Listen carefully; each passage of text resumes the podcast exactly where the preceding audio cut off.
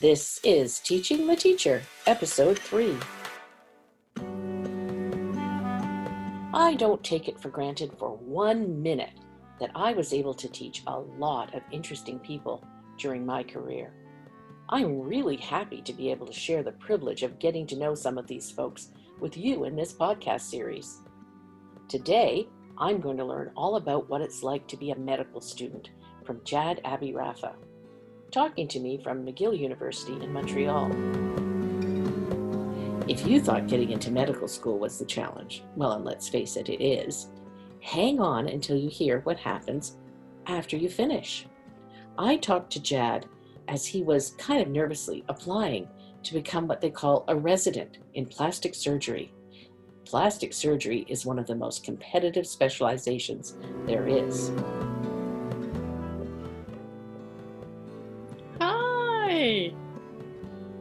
Hello? Hi. Hi. Hi, how are you? Good, good. Let me try to get my picture up here. Great. Oh my gosh, I can't believe. Oh, hello. Oh my goodness. Hello. How's it going? All grown up. Oh my yeah. god. Oh Long my time no see.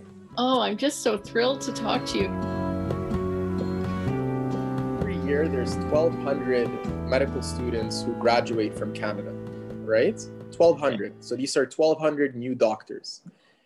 Uh, every year, if I'm not mistaken, there's about 17 or 18 spots uh, to become a plastic surgeon in Canada. Okay. So you are competing with 1200 medical students but these are the you know who are who are already people who were selected amongst thousands of people to go into medical school you have to prepare yourself as much as possible to to sort of meet the expectations that people have if you're trying to go for one of the most competitive specialties. So for me a big lesson that, lot, that i learned in medical school so you know in undergrad i was doing everything right? I was class vice president. I was Yeah, doing seen that. research. I was doing my honors degree. I was i was doing everything. Any opportunity that came my way i was able to do it and i did it well. When i got into medical school i had the same you know because it's habit right? It's it's uh, it's the way you've sort of been trained. And I, I was also doing everything. I was class president my first year of medical school. I uh, was doing my research. I was also getting like 95 and 96 i was on the dean's honor list in, in my first year of medical school. But i realized that I can't like just because you have all these opportunities doesn't mean you should do all of them. Doesn't mean it's best for you and your career to do all of them. So it came a point and I and this is a lesson that I'm learning now the more I progress in my like academic career and like medical career is that there's only so many hours in the day, right?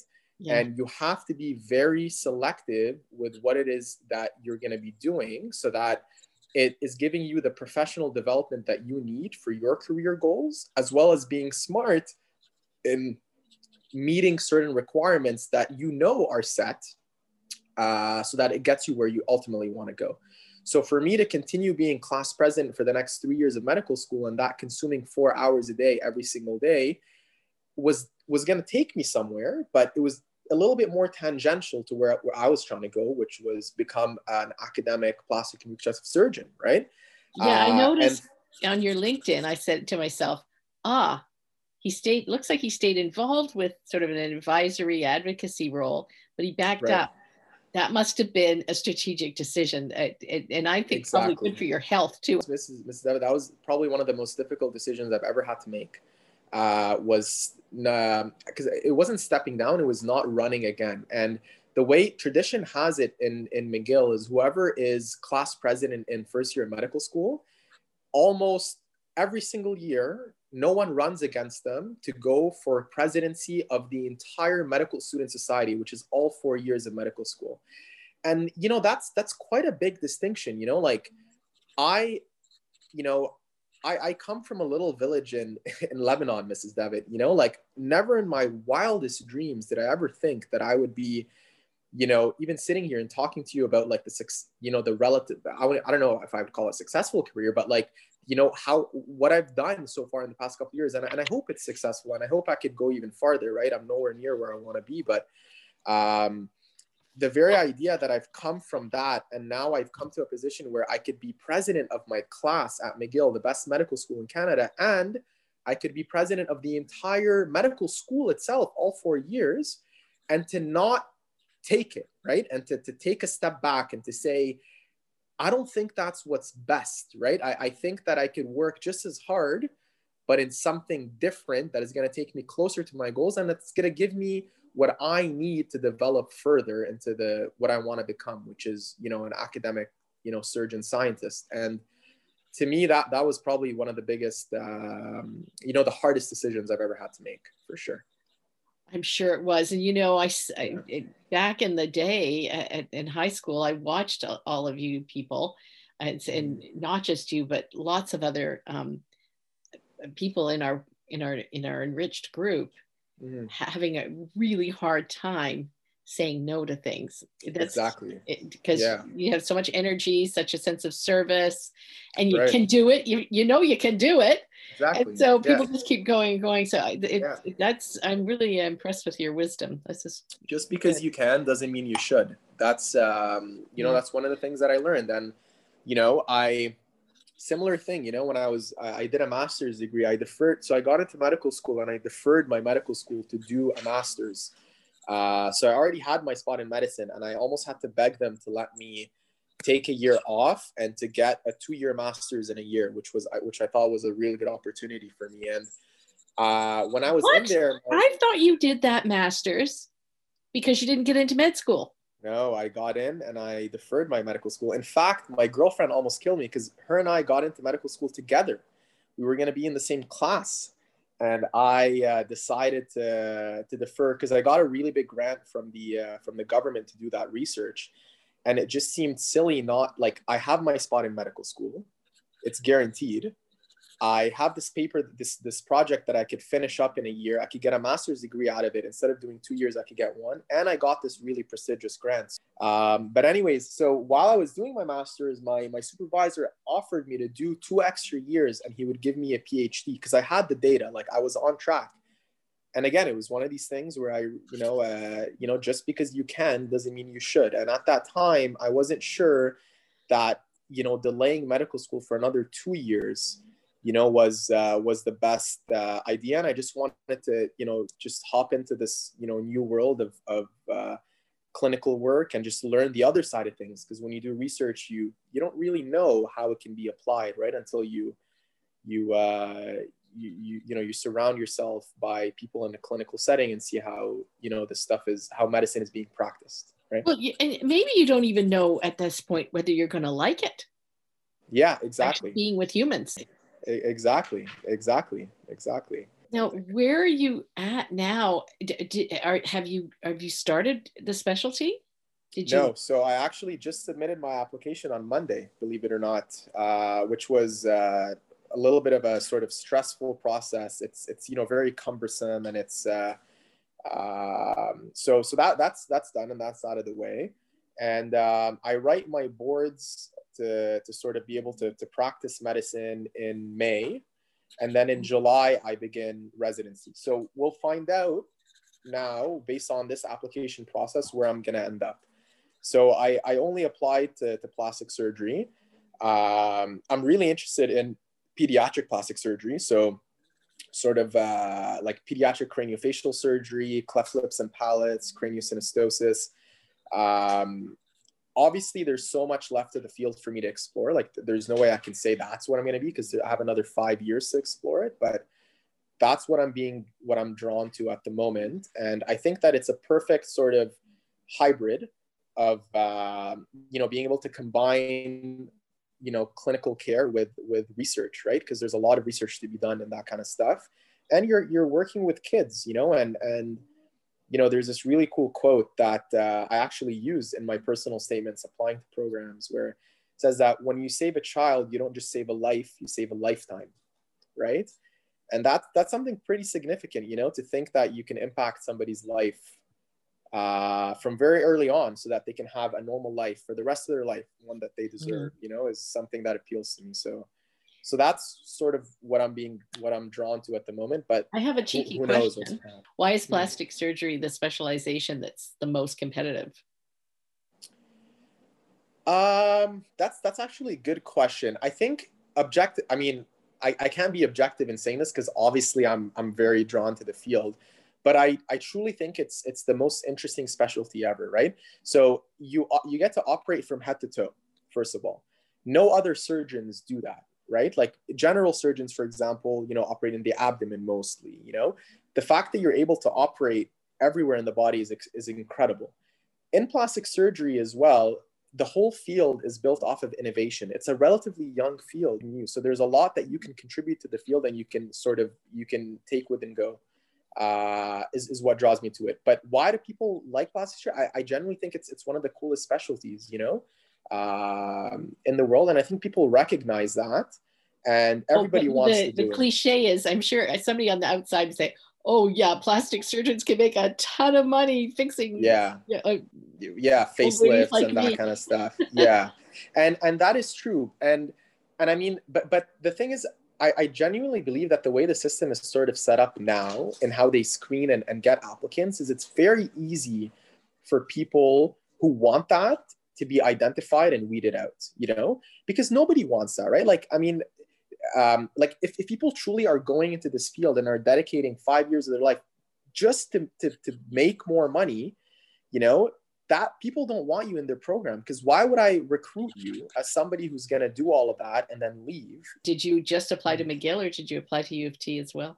No, I applied everywhere across Canada. It's incredibly competitive, right? Yeah. So uh, how and, and the way it works is it's a match. So you you you apply to all these schools, you interview. It's over Zoom this year because of the pandemic and then schools rank so they're like okay you know i want john uh, you know i have two spots so i'm to rank all these 10 applicants in order. John is first so and so is second jad is third so and so is fourth whatever.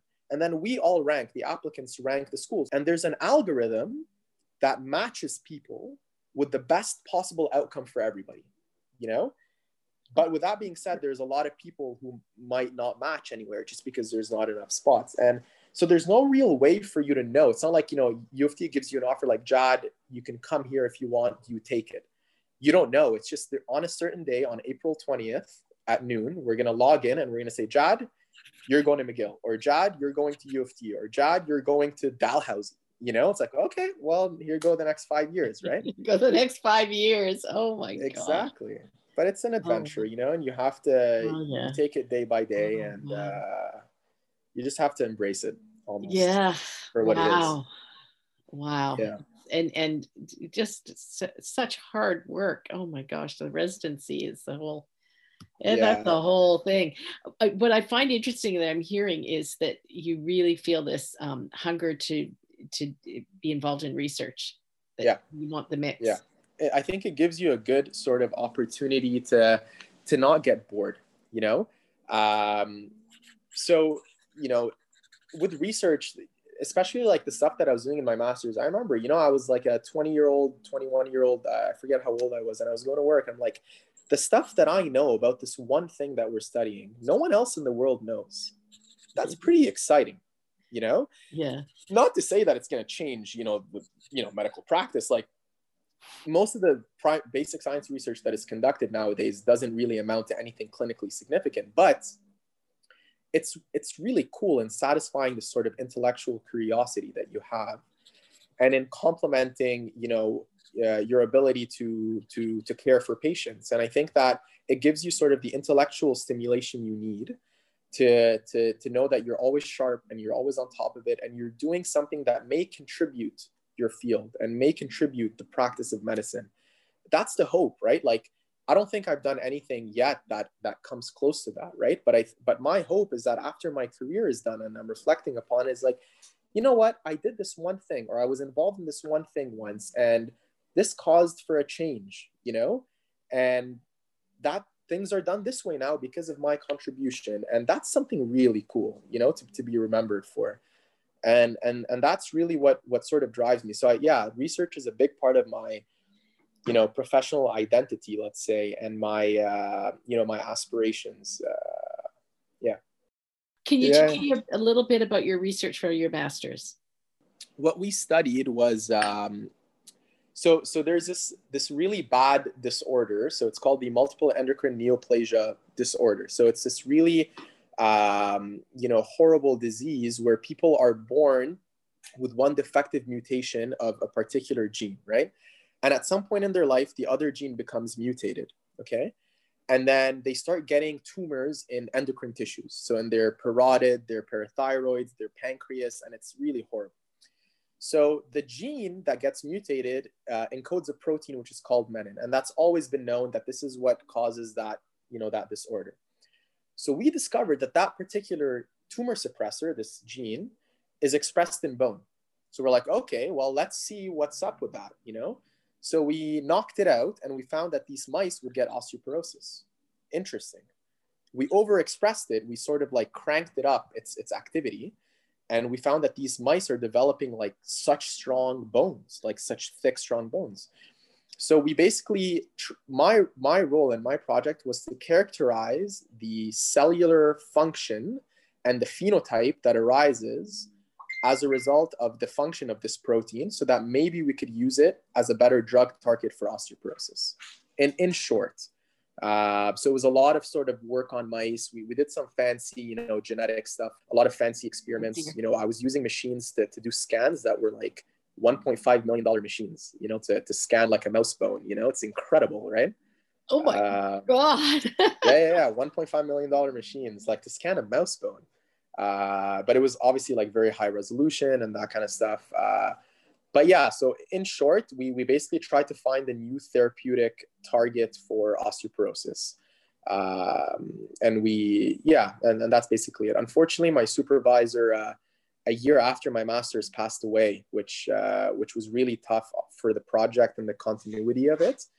Uh, but we're doing what we can, and somebody else has taken up the project, another uh, supervisor, and you know we're we're doing what we can with it. so, are you still working, researching? It looks from uh, spying on you on uh, uh, on LinkedIn, you it, yes. a lot of your work seems to be around bone. Yeah, so my basic science research is is in bone.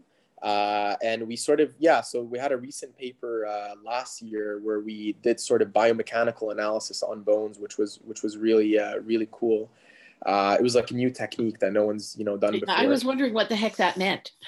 Yeah, it's it's it's really like it's it's really really complex and it's it's really like at the nano scale. Like we're we're going into like the nanometer scales and we're characterizing sort of the elasticity of bone and different kinds of bone within an actual femur. So there's different sites and there's cortical bone and trabecular bone, and it's like in this axis versus that axis. So we basically just, um, you know, really, really defined how bone behaves at that scale, at the nano scale, so that this can, you know, set us up to do further studies in the future. Uh, so, so that was that was one of the, but but really most of my work recently has been on clinical research uh, in in plastic surgery uh, and in surgical simulation and education that's that's probably one of my biggest interests uh, I, I noticed that. So what is that surgical simulation? Is that um, yeah.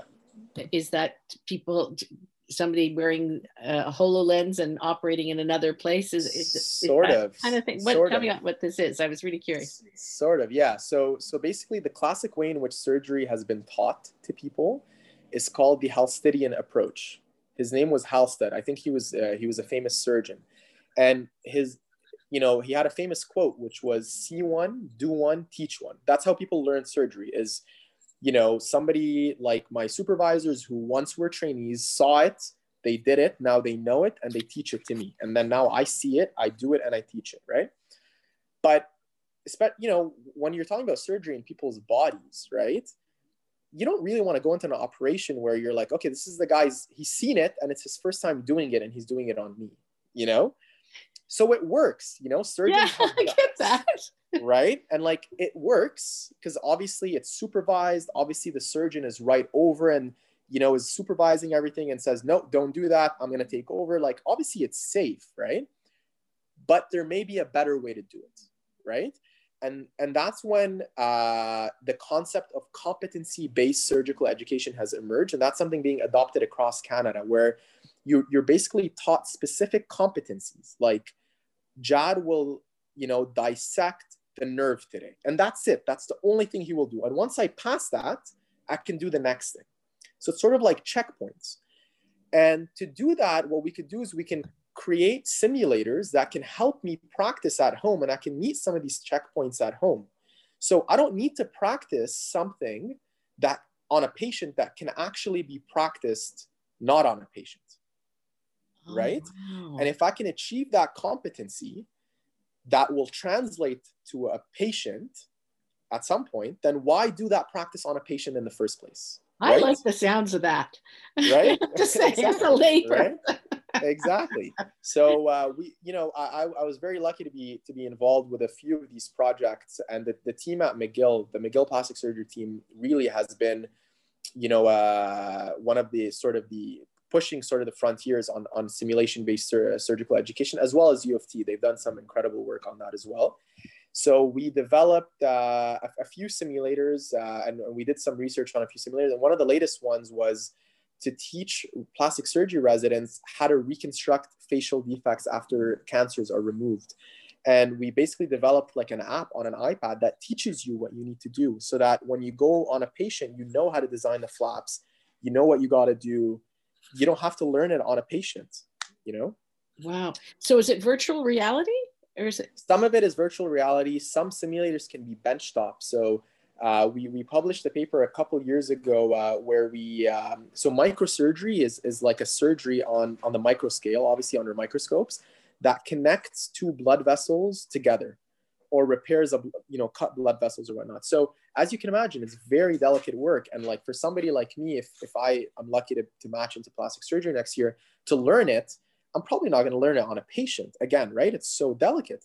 So there's actually prosthetic simulators, silicone tubes that are the exact same thing. And you can just get your own microscope at home, like a science microscope, and cut the tube in half and practice these skills. And we showed that, you know, these represent a very promising uh, sort of adjunct and may possibly replace training on animals until so that we can, you know, get the competencies we need to, to operate on patients. So, so simulation can be anything. It can be virtual reality. It can be digital on like an iPad. It could, if it needs to be more mechanical and it's more fine motor skills, then it's sometimes benchtop simulators that are, you know, prosthetic materials.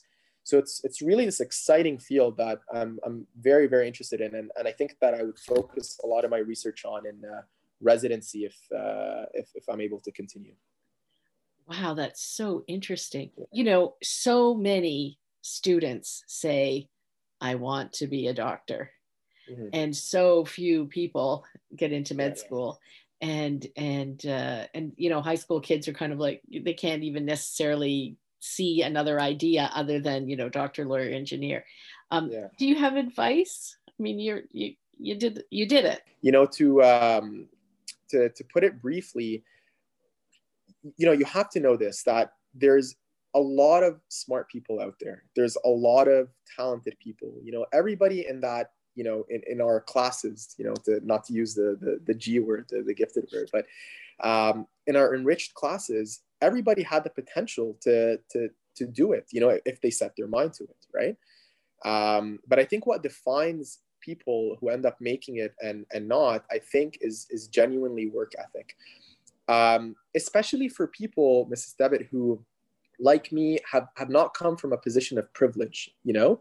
Like I'm the first guy in my family to go to university, to go to university, you know? So to be able, like, like I told you, know, to, to be here in McGill, to have been class president, to, these are all things that honestly, like I, sometimes I can't even believe it. Like my life now is what used to be my wildest dreams, you know? And I still have a long way to go. And so, especially if you're not coming from a position of privilege, what's it's going to set you apart is your work ethic you know? And you just have to have the discipline and you just have to seek opportunities and you have to think in a way that is different from everybody else around you you know? And people who come from a position of privilege are not you know bad people and they're not getting ahead because they're you know they're doing things that are wrong or unethical but it certainly helps you know? If you have a sibling in medicine they're going to guide you the right way. J- just just that you know advice and that insight and having somebody hold your hand and don't do this do that or talk to this person don't talk to that person that in and of itself is beneficial to your advancement right? So to come from a place where you have none of that right and you have to sort of figure out on your own is still possible but you just have to work harder right? And i think that that's why if you just have that work ethic and that sense of being proactive and and trying to think in a different way i think that's going to give you the advantage that you need regardless whether you come from a position of privilege or not that it's going to let you sort of compete at this stage um, i'm going to I really will let you go but i'm just thinking I, here i'm talking to you and i'm thinking i i don't want to be too maudlin but is your job heartbreaking a certain amount like how, how have you coped with all of that like i'm thinking yeah. you you you do rounds and you're yeah. yeah. Um i think it's part of your your development as you know as as somebody who's about to become a physician and ultimately a physician um to, to sort of come to peace with that stuff. I remember in, in the first year in my first year of medical school this stuff used to hit me hard mrs devitt you know? Like i used to see it you know be in a clinic and seeing a patient you know, diagnosed with prostate cancer and they're getting sort of like an abdomen ultrasound to see if there's any metastases because and and there were, you know. And and just like looking at that person and just knowing like this is a person who is gonna die soon, you know? And and it was really, really difficult on me to sort of deal with these emotions, right? Because you know, to be a doctor, you need to have empathy, you need to have compassion but also, if you don't know how to deal with these emotions and your empathy and compassion destroy you, right? Then you're also not being a doctor, right? You're not being a doctor. Um, so this was something that, and honestly, I, I don't know how it, it, I just sort of, you know, learned to deal with these things a little bit better, but it certainly, um, it certainly hit me hard the first two years of medical school. And after that, I, I became better at it. You know, like today, you know, I, I was dissecting cadavers today earlier on in the day. And like, I remember my first day of my first year of medical school when we saw him, like, this is a dead person. Like, and, and, you know, it still hits you. Like it's, and like, who was this person's family? Like, how did they die? Like, what, you know?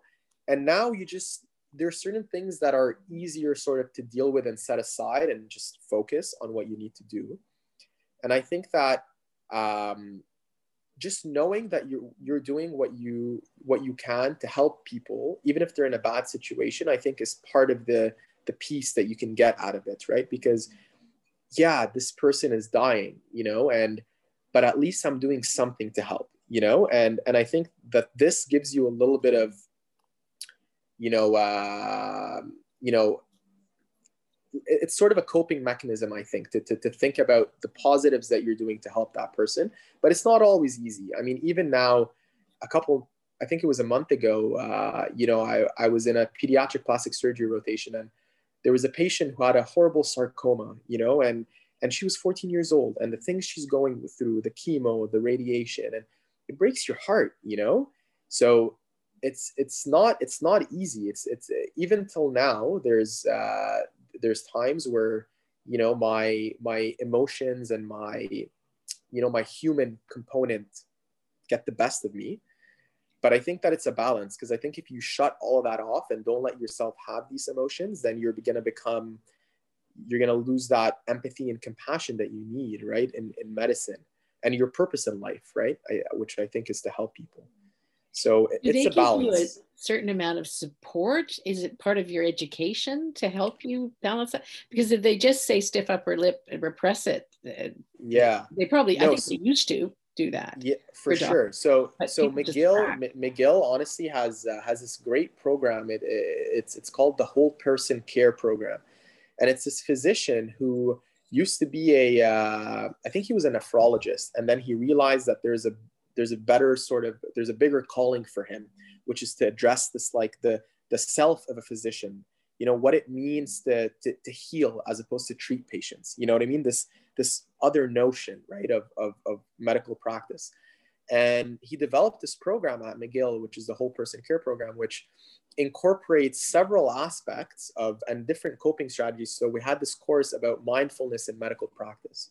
So we'd go in and we would meditate and we would you know share stories that were tough. And we would talk about you know difficult patient encounters. And you know just to sort of show us that it's okay to have these thoughts these things are normal and the best way to deal with it is to dive right into it you know explore these emotions. Why am i feeling this way?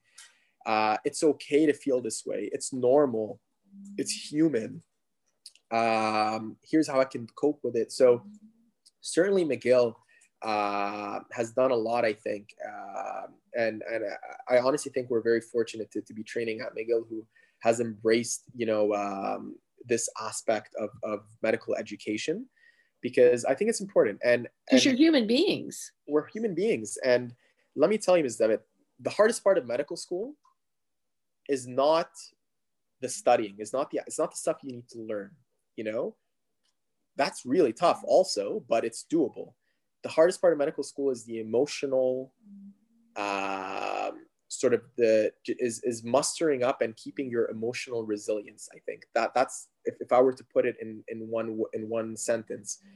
Because you know there's so much going on. There's so much stress. There's so much you know there's stuff going on in your personal life. Everybody's got stuff going on in their personal life. You know let me tell you you know i have a family. I have you know uh, you know uh, parents. I have parents who have health conditions. I have grandparents. You know what i mean? So these are things that are always in the back of your mind and you also go into work and you got to put on you know your your be your best self and treat these patients and things don't always go well at work and you got to cope with that and then you got to go home and study and you have this exam and it's it's all of this the emotional stress i think of medical school is the hardest part of it.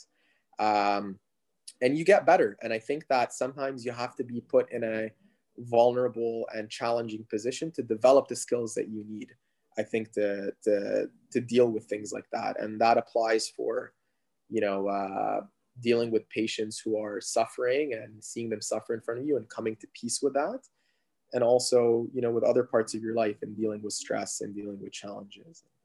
Wow. Yeah. This has been so interesting, Jad.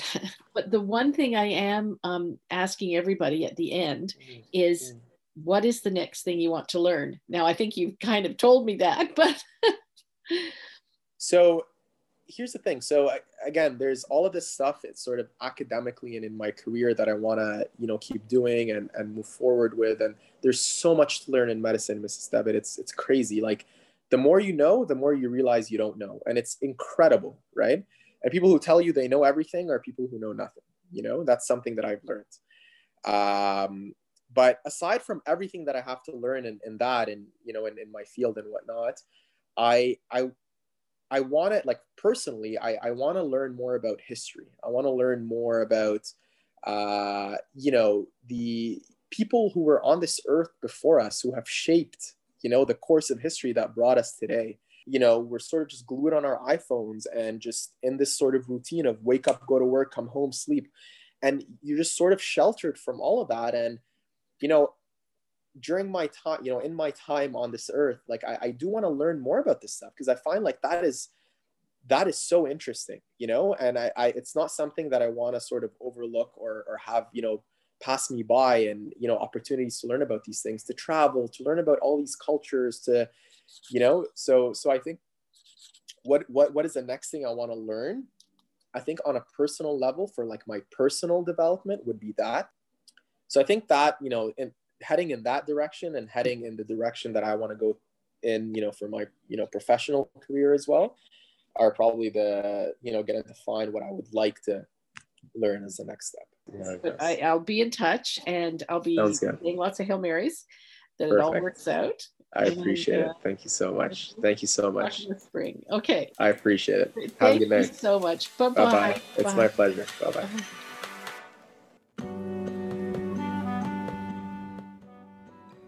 You'll be happy to hear that Jad is now a plastic and reconstructive surgery resident at McGill University. He made it!